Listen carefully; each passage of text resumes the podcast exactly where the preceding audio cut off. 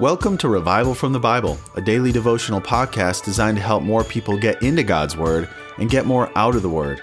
I'm Charlie Matz, filling in for Ben Blakey. It's Tuesday, March 23rd, 2021. A mission. Perhaps you've been on a mission before. When you think of that word, it might bring up several different thoughts. It's possible that you've been on a mission trip, or maybe you've been involved in a military mission. I certainly can relate to being part of a business with a mission statement. No matter the context, the idea in general is that by having a mission, you have an important assignment, a goal that must be met at all costs. Now, why is a mission so important? It's something that helps those on that mission to identify true north. When things don't go according to plan, which we know they rarely do, a mission helps everyone align, to recalibrate, so to speak, back to what's most important when things get difficult. Just because something goes terribly wrong in business, in the mission field, or during a military operation, that doesn't mean that the mission changes. As Christians, we have a mission to make disciples. And today's passages are a great reminder that no matter our circumstances, that mission, it never changes. Digging in first to the gospel passage today, Matthew 24, 1 through 14, we're going to basically see the overall idea here is that the the disciples, they're going to ask Jesus a few questions and they're really wanting to understand what's going to happen in the future. Um, first of all, they're, I think, asking about the destruction of the temple, saying, When will these things be? And, and then they're referring to Jesus is coming. What will be the sign of your coming at the end of the age? They want to know when he's coming back. What can we look out for? And Jesus gives them some things to look out for, but it's important to note the first thing Jesus says in response because as he does often, he brings it back to the most important matters, the matters that will help them to stay on mission. First, he says, See that no one leads you astray, for many will come in my name saying, I am the Christ, and they will lead many astray. We need to be on guard for any variation of a false gospel. And how do we stay on guard? Well, we need to know the Word of God. That might sound simple, but it's so profound. We need to know the Word of God so well that at the first instance of somebody saying something that's off, that doesn't align with who God is and what His scriptures say, we need to have our ears up, our antennas up, so that we can see those things happening, so that we're not led astray, just like Jesus is warning His disciples. And Jesus continues. He starts to give them some idea of what to look out for for his return. And you will hear of wars and rumors of wars. See that you are not alarmed, for this must take place. But the end is not yet, for nation will rise against nation, and kingdom against kingdom, and there will be famines and earthquakes in various places. All these are but the beginning of the birth pains. And I want us to focus first on the word, see that you are not alarmed. Uh, that's Jesus just saying, hey, you're not alarmed because A, I told you these would happen. So when they start to happen, you need to think back to my words. And we have scripture to remind us. We have this passage right here to refer back to when we see these things happening in the world around us to not grow weary, to not be alarmed. And then B, we trust the Lord, going back to this idea of being in the Word of God knowing the Word of God. If you think about the relationships in your own life, how do you grow to trust somebody? Well, you get to know them. And how do you grow to trust the Lord? It's no different. You get to know Him, you get to know who He is. And then you get to look back and see how He has faithfully provided throughout your entire life. And Jesus refers to all these things that He's listing off as beginning of birth pains. And you've maybe had a baby yourself, or if you're like me, you've watched your spouse give birth to a child, and you can tell uh, right away when those birth pains kick in because there's a whole other level of discomfort. And so, although we are not alarmed, we need to also be living in the reality that it won't be pretty or easy or painless. Although we expect Christ's return and we see these warning signs happening around us in the world, we can't expect it to be painless either. And in verse 9, Christ continues as he says, Then they will deliver you up to tribulation and put you to death, and you will be hated by all nations for my name's sake. And then many will fall away and betray one another and hate one another, and many false prophets will arise and lead many astray. And because lawlessness will be increased, the love of many will grow cold.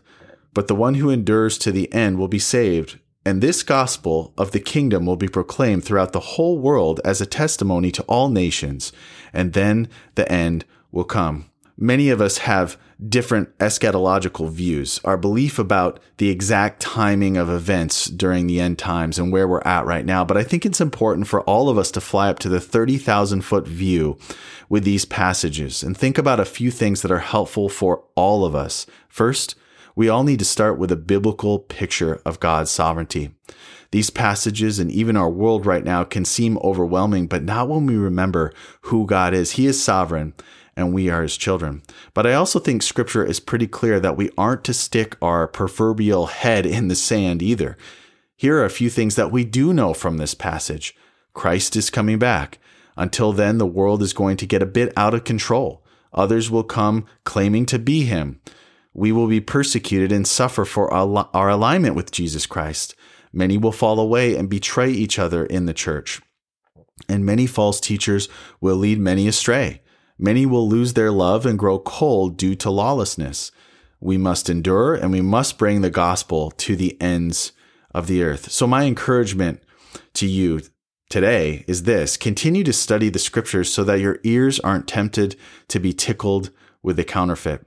Don't grow bitter toward an increasingly lawless world. Instead, love your enemies and pray for those who persecute you, as Jesus taught us to do in Matthew 5 44 and then endure through the power of prayer. And, lastly, share the gospel all the more. In other words, stay on mission and make disciples. And speaking of making disciples, let's go to the New Testament. In Acts, we're in Acts 26, 24 through 32.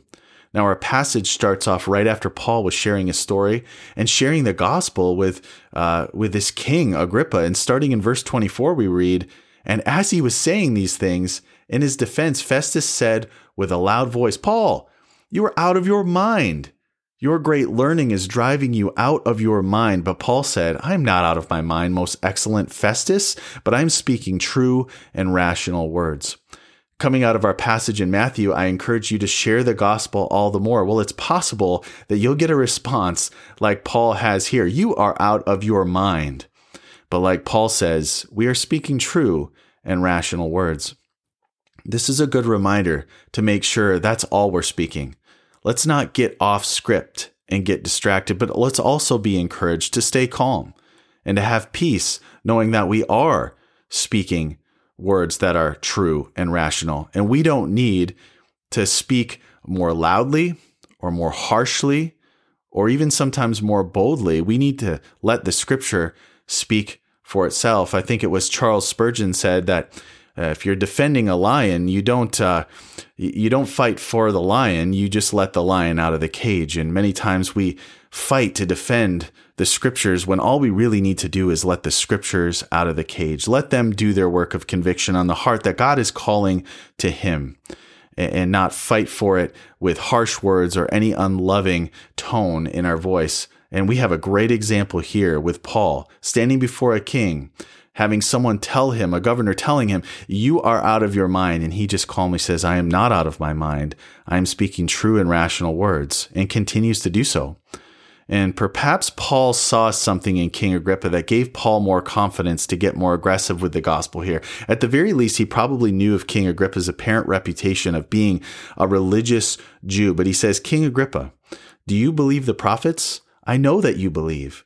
And King Agrippa said to Paul, In a short time, would you persuade me to be a Christian? And Paul said, Whether short or long, I would to God that not only you, but also all who hear me this day might become such as I am, except for these chains. Paul calmly and deliberately and carefully just shares the gospel message and brings it confidently, knowing that it has the power to change hearts, and, and Paul ultimately doesn't. One thing that always fascinates me about Paul is that he never doubts where God has him. In person, he kind of says, I will work to persuade you to repent and believe. In prison, I will sing praises and use every appeal I can to bring the truth of the gospel before other men. Paul always finds a way to plead his case while simultaneously trusting the Lord enough to share the truth of who Christ is. May we have the faith to use every opportunity for Christ trusting in God's sovereignty that where we sit today is not an accident and where we sit doesn't change the mission, whether that's in a palace or in a prison. And also, may we have such a singular focus that we don't let someone's title or prestige throw us off track. May we complete the task of sharing the gospel no matter what. Perhaps for many of us, the time is coming when we could experience real consequences for sharing the gospel. I pray that we never stop pursuing the mission, even though the battlefield has grown much more hostile. I pray we trust our holy and sovereign King to see us through, even if we stand before a hostile King of this world. Now moving to the Psalms. We're in Psalm 37, 25 through 31.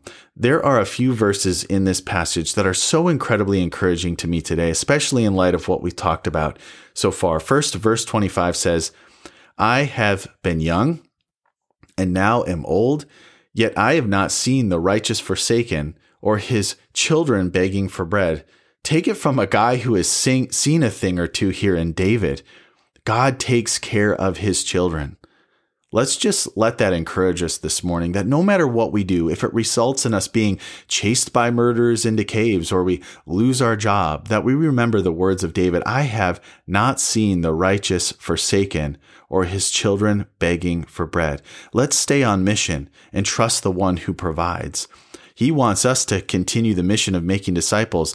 And in the spirit of Matthew 6, let God worry about tomorrow. Now, verse 28 says, For the Lord loves justice. He will not forsake his saints. They are preserved forever, but the children of the wicked shall be cut off.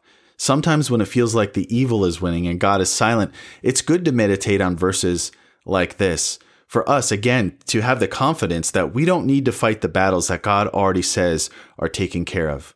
As a perfectly just God, He will have His way with every person who does us wrong. Every person who's done anything wrong against us in our lives, he will fight that battle. We do not have to have vengeance. We don't have to take care of that. Sometimes we get off mission because we get so focused on taking care of somebody who's doing us wrong in our life.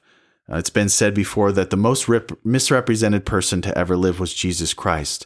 And yet he trusted the Father. While he was on the cross, even, he was being misrepresented, yet he trusted the Father with his will and not having to take that into his own hands. And verse 30 and 31 say, The mouth of the righteous utters wisdom, and his tongue speaks justice. The law of his God is in his heart, his steps do not slip. You want to utter wisdom in the middle of this foolish world? You want to speak words of truth and justice? Do you want your steps to be firm and confident? Then you must have God's word in your heart. I would be willing to bet that wisdom, truth, peace, and confidence are trending upward in your life when you are consistently in God's word, and they suffer when you are not. Now, lastly, going to the Old Testament, we're in Numbers 33 and 34. What's one way to increase your faith and trust the Lord to stay faithfully on mission? Recount what God has already done. In our passage today in Numbers, we get to journey back through how God guided the Israelites and provided for them every step of the way. He rescued them out of Egypt in dramatic fashion. But then we read of all the places where God provided them to stay. They set out of this place and they camped at that place over and over again. God provided. And it's easy for us to overlook these seemingly small landmarks in our own life, but each one is God's provision. And then the Israelites cross over the Jordan and into Canaan. And now God in chapter 34, he's going to divide up the land for them. So first we want to be grateful and thank God for how he has provided. Do you thank God when he provides even if it looks different than how you expected? It's easy for us to look back at the list of how God provided for Israel and turn our noses up, so to speak, at their long list of complaints. But how many times has God provided for us in powerful ways? But because it wasn't what we wanted or expected, we chalk it up to something less than miraculous. And secondly, perhaps these passages are a good reminder that God's ultimate end is His glory, and He is always in charge. Even though God brought the Israelites to the promised land, He didn't just drop them off and say, See you later. Rather, He expected them to be holy.